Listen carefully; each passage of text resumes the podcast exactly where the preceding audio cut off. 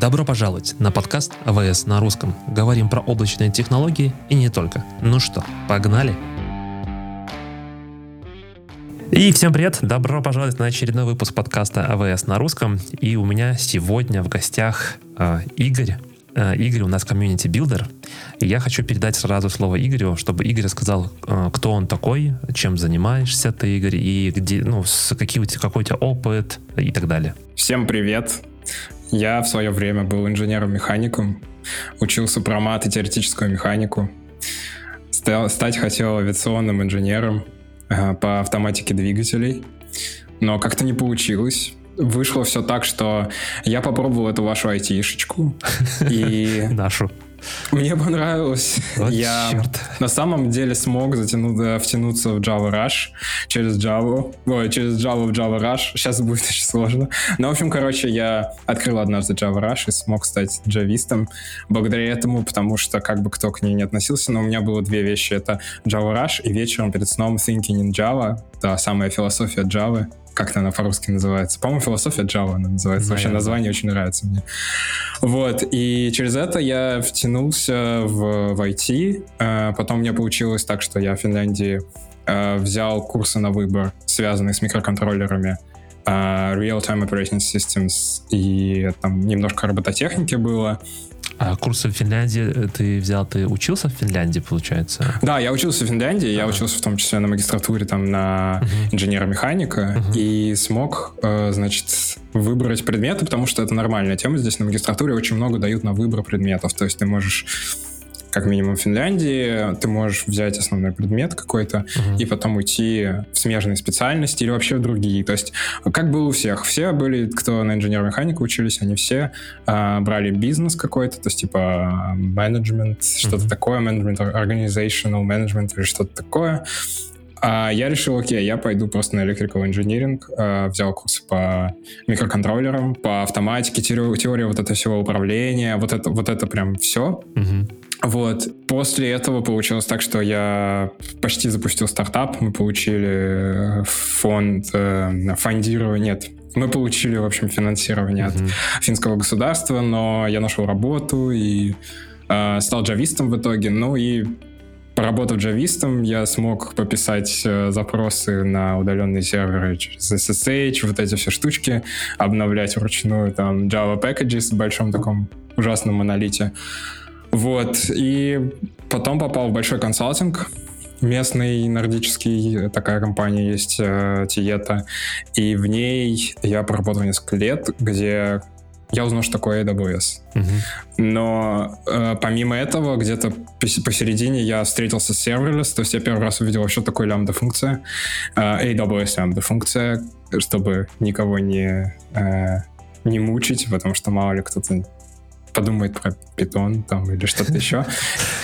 Вот, а, ну или скалу, кстати. И таким образом, в общем, я втянулся потихонечку в клауд, попробовал там сервис, попробовал здесь, поработав еще немного, а потом вышел в медицинский стартап, и вообще тема медицины и healthcare меня, наверное, всегда а, так или иначе завлекала, потому что я всегда как-то попадал в эту индустрию, всегда было интересно попробовать, как сделать довольно неэффективные вещи более удобными для людей. Вот. После этого я ушел в свободное, так сказать, плавание, где стал индивидуальным консультантом, таким международным, где уже начал работать сам на себя и искать себе проекты сам.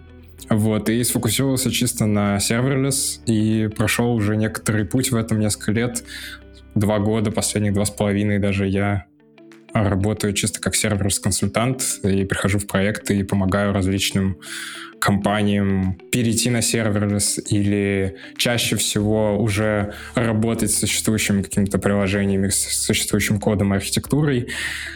Вот, потому что где-то я начинал просто как часть команды, сейчас я периодически становлюсь тренером и объясняю, как, как что-то делать кому-то, как писать лучше и деплоить лучше, в том числе и как-то улучшать архитектуру. Так твоя задача, смотри, как бы, чтобы, ну, и мне понять, да, и я думаю, нашим слушателям в том числе, твоя роль как консультанта, она все-таки что, что подразумевает? Ну, допустим, не знаю, клиент какой-нибудь X, да, там, Y, неважно. Да.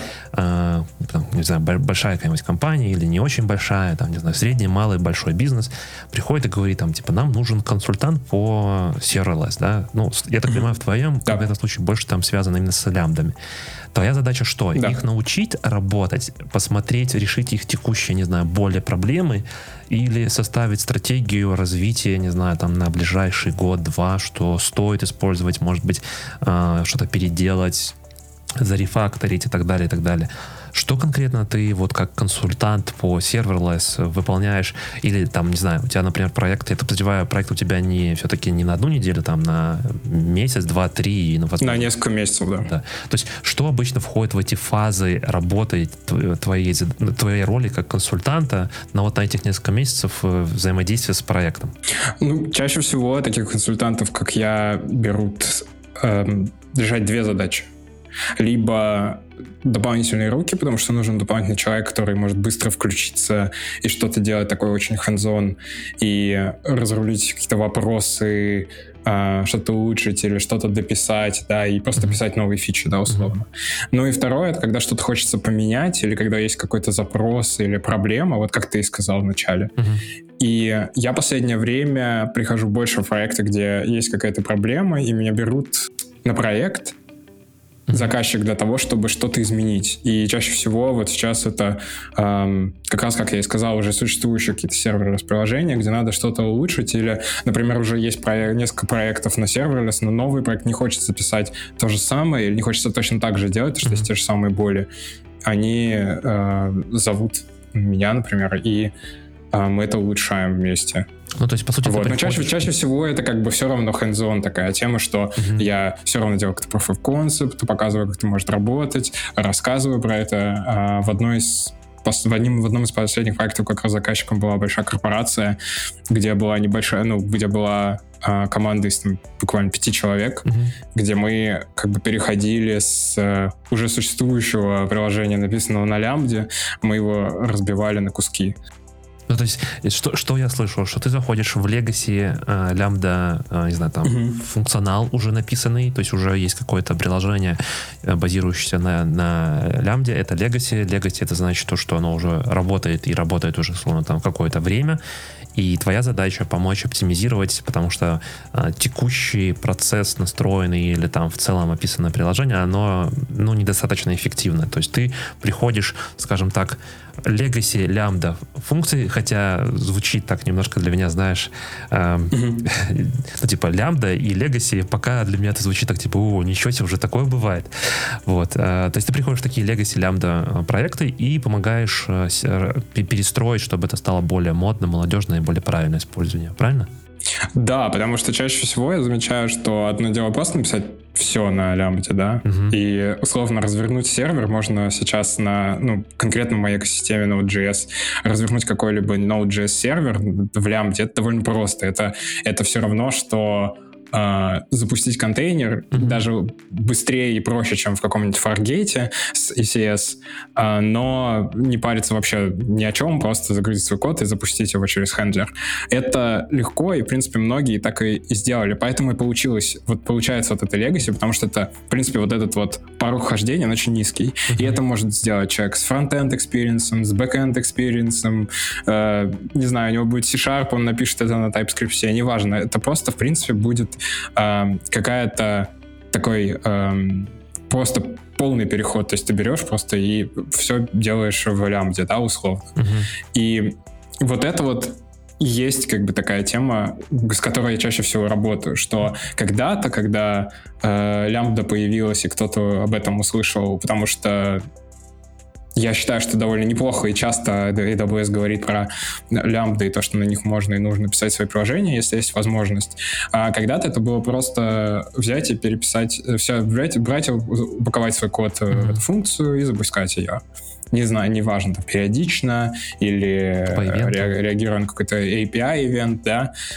Вот, то сейчас, мне кажется, все меняется, потому что вокруг этого уже целая экосистема, уже много всего э, сопутствующих сервисов развилось довольно сильно.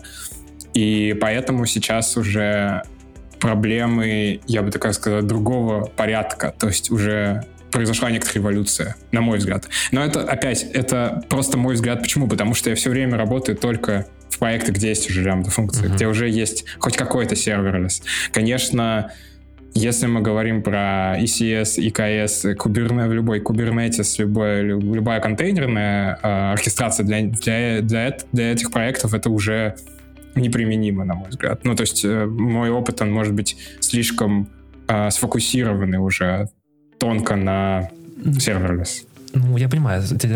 Получается так, что, что ребята стартанули разработку на лямбда-функциях. Ну, условно, как ты говоришь, там это мог быть с фронтенда, с бэкенда, разного уровня взрослости, инженерии. И человек начал там условно писать. Я так понимаю, то, что ты приходишь, не только помогаешь составить там типа план, а теперь давайте мы организуем эту экосистему, но ты обучаешь людей, как бы показываешь эту экосистему, которая сейчас есть а, вокруг а, не только да. лямбда, да, назовем это serverless, да. потому что да. если мы говорим в AWS, то да, для многих я до сих пор прекрасно понимаю, когда мы говорим слово serverless и AWS совместно в одном предложении, то все сразу как бы триггерируют и думают, ага, это вопрос только про лямбду. Ну, я прекрасно понимаю, что, что там в 2022 году, когда мы говорим serverless и AWS, это уже не только лямбда, это большая экосистема, э, как ты правильно говоришь. И я понимаю то, что ты еще обучаешь, то есть говоришь, ребята, мы двигаемся, не знаю, вот сюда, с такими-то будем делать вот так-то, так-то, и делать это мы будем Э, с какими-то продолжающими воркшопами, ты рассказываешь, показываешь, как это все работает. Да, конечно. То есть я начинаю с какого-то ревью всегда. Чаще всего это какой-то ревью э, уже существующего э, статуса этой системы, да, точнее mm-hmm. его кода. Я иду в репозиторий, запускаю, смотрю, открываю все, разбираю, задаю вопросы. Последний раз было очень классно, потому что у меня была небольшая команда и возможность э, взять интервью у всех и поговорить со всеми о том, что, как они делают и почему они делают это. Вот. И начинается, да, с какого-то ревью, и потом я делаю какой-то прототип, рассказываю им, что Uh, во время этого прототипа я там такую неделю или две рассказывать uh, на нескольких встречах о том, как это как, как это возможно делать. Mm-hmm. Но самое интересное, что для многих, да, лямбда — это serverless, но по факту, когда начинаешь разговаривать про лямбды, всегда начинаешь говорить про какие-то ивенты, про то, что на них нужно ну, события, uh-huh. то, что на них нужно реагировать, то, что это может быть не только API Gateway, например, но вообще-то лямбда началась там с реакцией на э, S3, как uh-huh. файлы, да, как файлы обновлялись, да, в э, в бакете, например. Mm-hmm. И вот эти вот штуки, ты начинаешь сразу же про много сервисов говорить. То есть ты говоришь такой, окей, начинаем с лямбды, потом API Gateway, потом S3 возникает, потом, например, уже какой-то storage возникает. Если мы говорим про storage, то, может быть, лямбда — это DynamoDB, если это какой-то не очень э, сложный, да, кейс и там потом кинезис, когда уже как-то стриминг проявляется. И вот это вот все ты как бы так или иначе э, затрагиваешь и во время своих каких-то обучающих таких э, мероприятий в э, команде, я им рассказываю, естественно, про разные вещи. Потому что, да, еще одна вещь — это месседжинг обязательно, это будет SQS, SNS какой-то. Mm-hmm. Э, хочется еще побольше поработать с Managed Kafka, которая появилась, тоже serverless, э, не так давно, насколько я помню. Э, я вот здесь вот, ну, ты так, так говоришь, типа, я это рассказываю, показываю, я прекрасно понимаю то, mm-hmm. что мы еще забыли сказать, что ты, на самом деле, ну, я сказал в самом начале, ты у нас community builder, на всякий случай еще раз напомню о том, что, ребята, если вы что-то делаете с AWS, шарьте свой experience, вот как у Игоря, я подозреваю, что вот как раз-таки твой опыт работы консалтом и рассказывания, показывания воркшопами о том, как можно всю эту экосистему расширить, помогло тебе в том числе и стать этим community builder ом. Но это как бы не вопрос, да, а я хочу задать следующий вопрос, Игорь. Смотри. Да. Топ, может быть, топ-3, не знаю, или там самые такие э, большие ошибки, которые чаще всего люди совершают, которые вот ты приходишь все-таки в Legacy и делаешь такое уже э, революцию, ну не революцию, или эволюцию развития serverless внутри какой-то компании. Какие топ ошибок люди совершают при написании лямбда функции на текущий момент с твоего опыта, то, что ты видишь? Ну, во-первых, как я уже сказал, что это восприятие лямбды как просто контейнера, который э, запускает этот хендлер, и, и все, и крутится в облаке, mm-hmm. ты не переживаешь за инфраструктуру. Это, наверное, самое первое, это самое частое, что происходит. естественно, из-за этого все это перерастает в то, что весь код, который только возможно, э, запихивается в эту лямбду, она становится очень толстая, она становится 20-30 мегабайт, э, где очень легко веса, да, где, где очень легко на самом деле в экосистеме Node.js, например, очень легко да. Э, засунуть все, что есть, и запускать это, я бы так сказал. Ну и третье, наверное, эм, частые самые ошибки — это слишком много прав э, для AM, а, для этой самой лямбды. То есть э, использование э, AWS Credentials, использование слишком таких широких прав у, у ролей лямбды. То есть, например, частая тема, две вещи, которые происходят, это доступ администратора, который дает лямбде, и второе — это вот как раз использование AWS Credentials для того, чтобы вызывать другие сервисы. Ну, давать администратора, это, конечно, да, это не очень правильно. Крайне не рекомендую такое делать, ребята. Если вдруг да, вы, это, если да. вдруг, да. Это вредные, вредные советы. Давайте э, администраторский доступ всем. Ни в коем случае. Вот это самый вредный. Не слушайте Игоря. Администраторский доступ не давайте. Хотя я прекрасно да. понимаю, почему это происходит. Ничего не работает, ты такой, эх, дал администраторский доступ, а потом не начинаешь анализировать, а где действительно тебе какие доступы нужны. Но есть разные системы, которые на самом деле позволяют это в том числе посмотреть. Окей, это топ-3 ошибки, э, которые чаще всего люди совершают. Мой вопрос, а как ты э, помогаешь людям достичь, ну, скажем так, уменьшить холодный старт работы в лямбда функции? Ну, мы помним о том, что э, лямбде все равно нужно какое-то время для того, чтобы стартануть так или иначе. Можно действительно там постоянно держать в таком теплом состоянии. Какие ты подходы применяешь для клиентов для того, чтобы уменьшить этот, этот cold start? Да, во-первых, скажу, что AWS сделала огромную работу для того, чтобы cold стартов стало меньше, точнее, их продолжительность уменьшилась. Это я могу точно сказать, что в этом плане все runtime ы, которые есть, только улучшились в этом плане.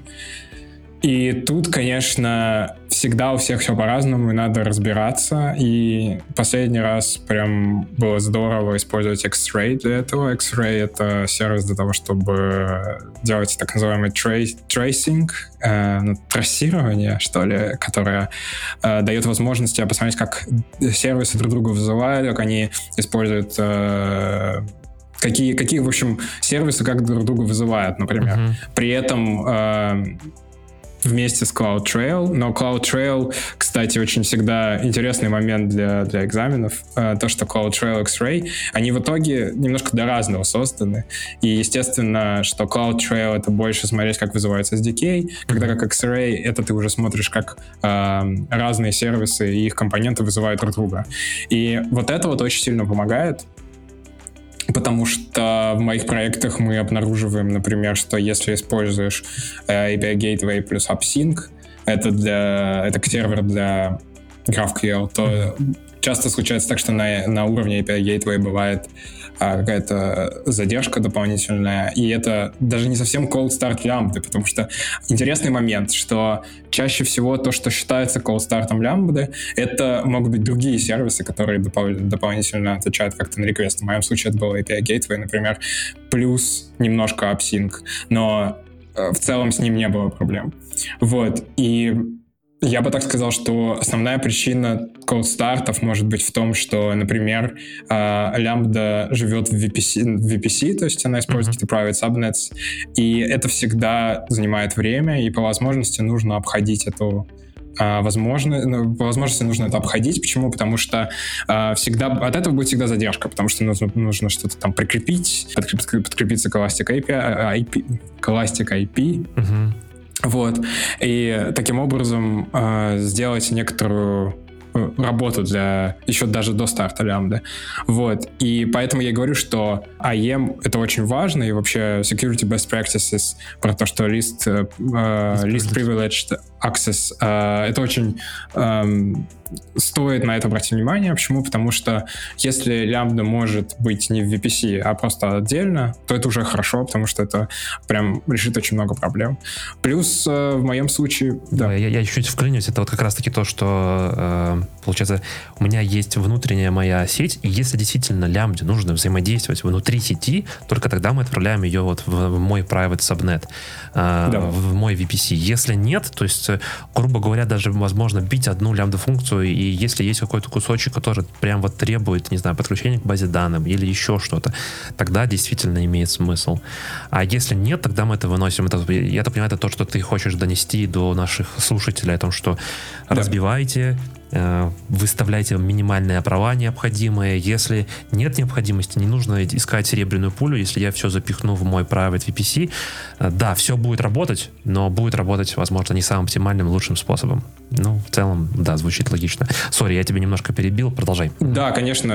Мне кажется, это очень важно эм, подытоживать и обобщать, потому что здесь как раз эм, такой момент, что он кажется сложным, но если объяснить это, в общем, э, лег, легким языком или как-то просто, то все, все, в общем, получится в какую-то картинку. Но в целом, да, попытаться не использовать э, VPC максимально и прям выборочно очень смотреть, потому что есть еще такая опасность всегда, что когда начинаешь использовать какие-то тузы для деплоймента, mm-hmm. тот же там Terraform, CloudFormation или что-то еще, есть всегда соблазн просто сделать э, деплоймент лямбда одинаковым. И это прям одна из тоже больших проблем, потому что если есть 10 лямбд, то не всегда эм, нужно все 10 лямбд как-то одинаково деплоить, то есть э, с одинаковыми параметрами, я имею в виду. Mm-hmm. То есть, например, с VPC это конкретно та история, которая у меня была на проекте, что какие-то лямбды требовали доступа к базе данных в VPC, uh-huh. какие-то нет. И нужно Тут но нужно разбить. Все, но все лямбда деплоились одинаково. Э, как будто всем да. нужен доступ э, да. к базу данных. И это опять, это опять про лист privilege. И мне кажется, это такая красная нить будет этого выпуска, потому что я очень часто в это сталкиваюсь, что где-то слишком много э, возможностей у ресурса дано там аккаунту или сервису должно дано слишком много возможностей. Uh-huh. Вот. И я бы тут сказал, что индивидуально как-то разбираться или группировать лямбды по параметрам есть смысл, потому что это прям сильно влияет. Вот. Еще мне очень помогло использовать RDS Proxy, но RDS Proxy — это такая тема, которая позволяет иметь shared pool коннекшенов к базе данных, и таким образом как бы прогревает тебе этот доступ к базе данных, чтобы ты быстрее, чтобы она быстрее могла отвечать на твои запросы. И все здорово с ней, но есть э, как бы две, две вещи. То есть первая вещь, то, что, естественно, нужно тогда VPC Access настраивать. Ну и вторая, то, что э, она стоит денег в плане того, что она не pay-as-you-go модул, а она, насколько я помню, сейчас могу ошибаться, но она стоит за, за секунду использования. То есть она, если она включена, то это как virtual machine. VPC per hour, э, то есть ты платишь за час.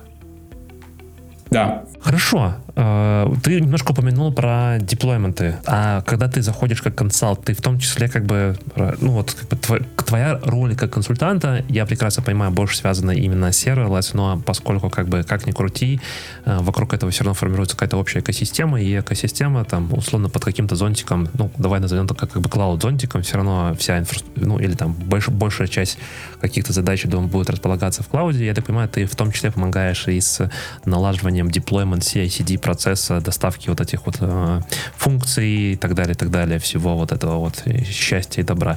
И если я правильно услышал, ты говоришь, что, что Terraform, что CDK, что CloudFormation равномерно ли используются, да, и какие там ты рекомендации дашь ребятам, которые, ну, например, собираются тоже, не знаю, улучшать свои лямбда функции или только начинают работать serverless в плане деплоймента и так далее?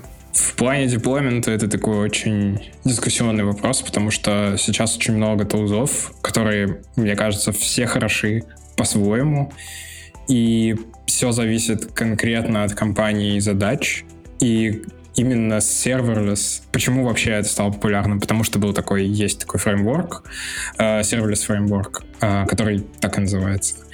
И он очень хорошо помогает задеплоить твои лямбды. Uh-huh. И они как бы сделали надстройку над CloudFormation. И все, все круто, и все здорово, но мне кажется, что там не хватает гибкости в плане настройки каких-то более сложных кейсов, чем только лямбды. И делать э, провиженинг ресурсов, которые отличаются от лямбды или каких-то стандартных DynamoDB, бывает сложнее на самом деле. Поэтому, конечно, я, наверное, бы не рекомендовал начинать с серверлес, потому что сейчас есть э, тот же CDK, в котором довольно легко легко начинать, потому что AWS CDK это сейчас тоже целый, целый зонд разных, э, разных сервисов, потому что там есть CDK, который обычный, который для основной AWS mm-hmm. системы работает с основными сервисами. Плюс там есть AWS Terraform, который э, позволяет писать Terraform, но более типизированный. Э, то, есть, ну, то есть он будет с типами и соответственно, я, поможет. Я, я может да. быть, тебя чуть поправлю. CDK для Terraform. То есть мы пишем да. CDK, да. Да, да. а в результате, ну, так или иначе, все равно CDK тебе в конце либо формирует, либо Terraform, то есть вот CDK для Terraform да. у тебя в итоге будет выплевываться как э, после билда, грубо говоря, да, после того, как да. мы сделаем э, синтезацию, да. Син, синтезацию, да. Да, получим Terraform, либо CloudFormation код, э, но CDK тебе позволяет подниматься на множество уровней абстракции, ну, как на множество, множество. Там получается, если я правильно помню, а, по констрактам ты можешь подняться на второй, на третий уровень. А, и это позволяет меньше условно писать кода а, и типизировать и использовать все прелести замечательно. Это то, что позволяет нам делать э, не знаю, тот же Python или JavaScript, переменные циклы, условия, вот это все, не да. просто в декларативном подходе, когда ну, у нас есть там HCL или, возможно, любимый YAML, ну, да, в общем, и CDK для Kubernetes в том числе есть, э, как условно возможная замена Helm э, для того, чтобы вдеплоить все ваши, всю вашу инфраструктуру в одной оболочке. Там CDK инфраструктуру сдеплоили, потом внутри, например, того же Kubernetes зашли. Ну, это как бы не сегодня, не, не к сегодняшнему выпуску, но тем не менее. Да, продолжаем наш маленький экскурс в deployment тулзы для лямбд и для serverless э, кейса именно. Тут хочется сказать, что есть SAM, так называемый, mm-hmm. это Serverless Application Model. В общем, очень крутая надстройка над CloudFormation, которую сделала AWS. Эм, мне кажется, что она завоевала популярность, потому что у них очень хороший тулсет вокруг самой, самого YAML синтаксиса. То есть, эм, чего не хватает CloudFormation очень часто, это нормального синтаксиса, чтобы э, деплоить эм, с командной строки, в общем, из какого-то агента, который это деплоит, там неважно, такой Jenkins, GitHub Actions, Code Pipeline, Code Build, все вот это. Мне кажется, что проблема именно CloudFormation в этом. И Сэм как бы решает со стороны командной строки, то есть есть хороший, э, хороший CLI tool, а плюс э, очень продуманный синтаксис именно для кейса с лямбдой. То есть, например, наши любимые AM э, разрешения писать гораздо легче в SAM, потому что они э, это можно писать в одной сущности, в одной сущности YAML. Вот. И тут могу сказать про, про них, про всех, что каждый хорош по-своему. Есть еще, есть еще Полуми. Я с ним не работал, но я слышал довольно много хороших э, хороших отзывов про него, и много что говорят про него тоже, но как-то не довелось. И здесь, здесь, здесь как бы нет, нет четкой рекомендации, но мне кажется, что начинать классно с каких-то тулзов посложнее, мне кажется. Почему? Потому что я начинал, например, с CloudFormation, и это мне дало очень много эм, понимания для того, чтобы работать с Terraform или э, работать с SAM или с CDK, потому что ты более глубоко понимаешь, а что, собственно, происходит под капотом, что он делает под капотом, потому что чаще всего, например, эм, CDK, SAM, э, Serverless Framework, они все деплоят CloudFormation в итоге. Только Terraform вызывает AWS SDK, и там немножко другой механизм. Ну, в целом, да, да, да. А, а если вернуться шагу чуть-чуть назад, там, да, там поговорить больше про лямбды. Если мы говорим про, например, основные моменты рефакторинга, которые ты делаешь в, э, в процессе своего engagement, вза взаимодействия с проектом, э, как часто тебе приходится помогать ребятам переписывать там с э, симка на async процессы и какие вообще вот э, моменты в рефакторинге ты видишь чаще всего нужно сделать э, или вот совет для тех, кто условно там начинает свой путь в написании своих лямбда функций, какие ошибки там условно не, не совершить. Мы как бы обсудили там топ-3 ошибок, да, да там list privileges, да. Э, про да. все, что запихиваем в один хендлер да. и получаем функцию там на 50 мегабайт, как бы это все понятно. Но вот то, что ты чаще всего делаешь в рефакторинге, какие еще моменты бывают? Ну вот как раз синк-асинк э, процессы — это очень частая история, где одна лямбда вызывает сразу много других API или AWS сервисов. И если масштабы небольшие, есть смысл использовать что-то, какой-то другой сервис для этого. То есть, например, а, в плане лямбд а, всегда неплохо э, сделать async процесс на использовать какой-нибудь месседжинг, в том числе самый простой, наверное, способ это просто сделать SQS uh-huh. и ты как бы берешь лямбду, лямбда выполняет какой-то функ, функционал, выполняет какой-то функционал, посылает сообщение с, с определенным payload, это оказывается в, в очереди, и, соответственно, оч, очередь триггерит а, лямбду. Mm-hmm. Но там такой интересный момент, что там можно еще как бы поиграть с такими вещами, что можно накапливать сообщения в так называемый batch, сделать batching, то есть можно сделать сразу, например, там 10 или 20 сообщений накапливать очень удобно, то есть сделать задержку, чтобы э, лямбда сразу обрабатывала несколько разных э, payload ов. То есть ну, в одном payload е сразу будет несколько сообщений, это очень удобно. Почему? Потому что лямбда хорошо скейлится, и это происходит прям здорово и, и практически мгновенно.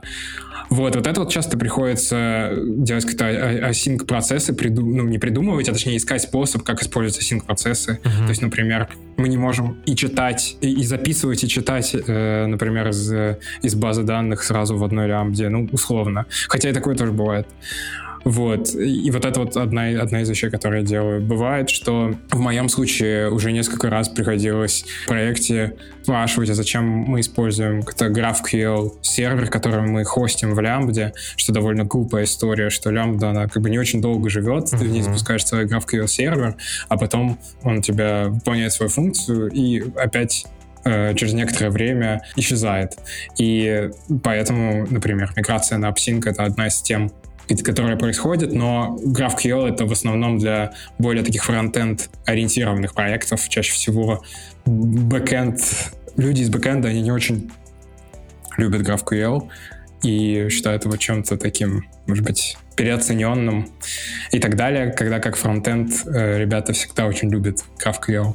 И как бы всегда есть такой момент, что и тех, и тех нужно как бы э, не только научить его использовать, но мало того, что еще понять, для чего он нужен для всех, почему он всем помогает на самом деле. Я, я, я, я тебя прекрасно понимаю, потому что когда заходишь в проект, а, тебе приходится в том числе все это рассказывать, показывать ребятам, которые внутри проекта. Но ты достаточно активный, скажем так, с точки зрения публичности, то есть ты не скрываешь свои какие-то знания, не забираешь их под семь замков, ты их рассказываешь в том числе и в комьюнити. Пишешь статьи, а, рассказываешь на конференциях, выступаешь. А скажи, пожалуйста, что тебе это дало и что тебя сподвигло вообще это делать? И что тебе по итогу, ну, какие бенефиты от этого ты получаешь? Ну, сначала я, в общем-то, начал писать что-то, потому что это самый классный способ э, что-то усвоить, чему-то научиться и, и разобраться. То есть ну, попытаться это объяснить другим через, например, какую-то статью, да. Я написал несколько статей так, и по-другому пробовал написать статьи. Потом получилось так, что внутри компании, в которой я работал, я тоже делал какие-то презентации и рассказывал о том, что мне интересно, или то, что мы будем делать или можем делать, как возможности. И это тоже дает некоторый заряд, потому что ты как бы слышишь фидбэк и понимаешь, какие проблемы, например, есть, и можно ли это решить или нет. И мне нравится делиться своими знаниями с другими людьми, потому что это всегда возможность узнать больше про системы вокруг, про то, как что-то работает. То есть очень хороший пример был, когда я поехал на AWS Summit в Стокгольм, и, ну, так просто через Балтийское море переплыть, в общем, э, потому что я в Финляндии нахожусь. Но там было интересно то, что я сделал доклад про SAM, как раз э, про и CDK, и мы потом очень долго с несколькими ребятами обсуждали их проблемы именно деплойментов, э, именно с SAM, именно с лямбдами. И я узнал, например, как, э, какие проблемы бывают в больших банках там э, в Северной Европе, например, mm-hmm. как, что у них там что у них болит, условно, и ты понимаешь, что очень много проблем похожих. И это тоже интересно, ты как бы не чувствуешь себя одиноко в этом, потому что все так или иначе сталкиваются с похожими с похожими вопросами. Вот. И в какой-то момент в прошлом году я решил, что окей, это все интересно, здорово, но надо попробовать что-нибудь новое в плане э, разговаривать об этом, может быть, на более широкой аудитории или как-то эм, расширить это все. И что с этим делать, я не знал, по сути, пока случайно где-то не прочитал про то, что есть это community builder. AWS Community Builder программа, я подал, подал туда заявку, думая, что, наверное, меня не возьмут, я там не слишком крутой, потому что я до этого уже фолловил там AWS Heroes и ребят очень прокачанных в комьюнити, будем так говорить. Но AWS Community Building программа, она сделана именно для тех, кто только начинает свой такой вот публичный путь, и поэтому туда берут гораздо больший э, процент подающих, будем так говорить, и туда может каждый подать, то есть каждый, любой из вас сейчас, кто слушает, может э, загуглить и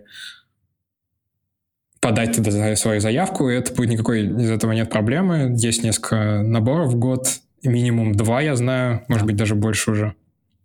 Да, минимум два. И что это дает, на самом деле, помимо всего прочего, это дает офигенный а нетворкинг очень международный, то есть ты смотришь, откуда люди, где они работают, где они живут, и как они делают свои дела, и что они делают, и ты понимаешь, что это просто, ну, реально со всего земного шара люди. То есть это не просто там какая-то выборка людей из Европы, или только из США, или там эм, из Азии. Нет, это прям просто отовсюду. И тут ты понимаешь, что ну, насколько, насколько это все мало то, что глобальное, что ты тоже часть этого, потому что ты тоже все это делаешь ты знакомишься с этими людьми, так или иначе с ними взаимодействуешь, потому что э, Slack очень, очень классный, очень живой, потому что там есть какие-то крутые обсуждения. Бывает, э, как люди спрашивают, как решить какую-то проблему, например. А, плюс там есть возможность э, познакомиться с каким-то организатором конференции, например. И мне тоже очень нравится то, что можно попасть на какой-нибудь метап или конференцию именно через community building, и в том числе там какие-то подкасты и так далее, познакомиться с кем-то и обменяться опытом и в конце концов увидеть, что э, если ты занимаешься AWS, то это не ты один это делаешь, но еще много людей сталкиваются с похожими проблемами. Вот, ну еще научить их чему-то естественно, и самому научиться от этого. Да-да-да, вот это я хотел такой сделать сам небольшой о том, что на самом деле даже если вы думаете, что вы на проекте делаете что-то супер однотипное и уже миллиард людей все сделали одно и то же, я очень сильно в этом сомневаюсь. Я думаю, что ваш конкретный кейс, э, возможно, будет достаточно уникальным. И даже если вы его через себя просто пропустите, это в любом случае уже будет что-то интересное, новое с точки зрения того э, материала, потому что через какие какие пути вы прошли, скорее это будет уникальный опыт. Давай, я хотел сказать, что тут как раз про каналы а, публикации очень важно сказать, что они могут быть реально любые. А, вы можете писать Twitter, вы можете писать LinkedIn, а, можете писать свой блог. И, например, я сфокусировался там на LinkedIn и на Твиттере больше, и немного на блоге.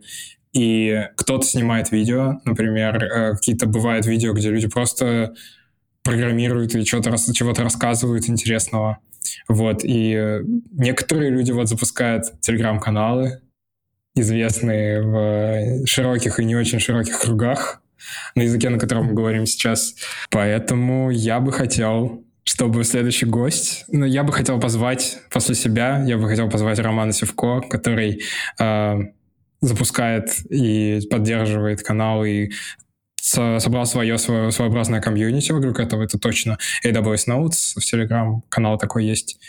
Так что будет здорово, если он придет. Я сделаю все возможное, чтобы Рома к нам пришел до следующего выпуска. А, да, и ссылку под этот канал тоже оставим. Уже мы его не первый раз упоминаем в этом подкасте, а, поэтому если вы еще не подписаны, там вы всегда можете получить такую выдержку самых интересных новостей, что происходит в АДБС. А, понятное дело, что со стороны точки зрения там условно Ромы, но чаще всего они вот достаточно такие емкие и всеобъемлющие, я бы так это назвал.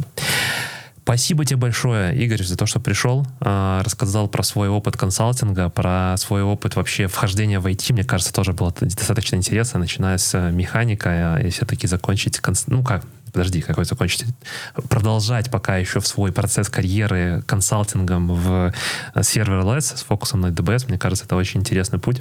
Спасибо большое, что нас дослушали. А, я надеюсь, что, может, мы еще с Игорем услышимся. Может, еще даже не один раз. И всем хорошего дня и до новых встреч. Всем пока. Всем пока, спасибо за приглашение, было очень здорово. Используйте AWS, пишите свои лямбды и не забывайте лучшие практики мира. At least privileges. Да, не, не давайте никому full access админ. На этом мы и закончим наш сегодняшний подкаст. Всем пока-пока.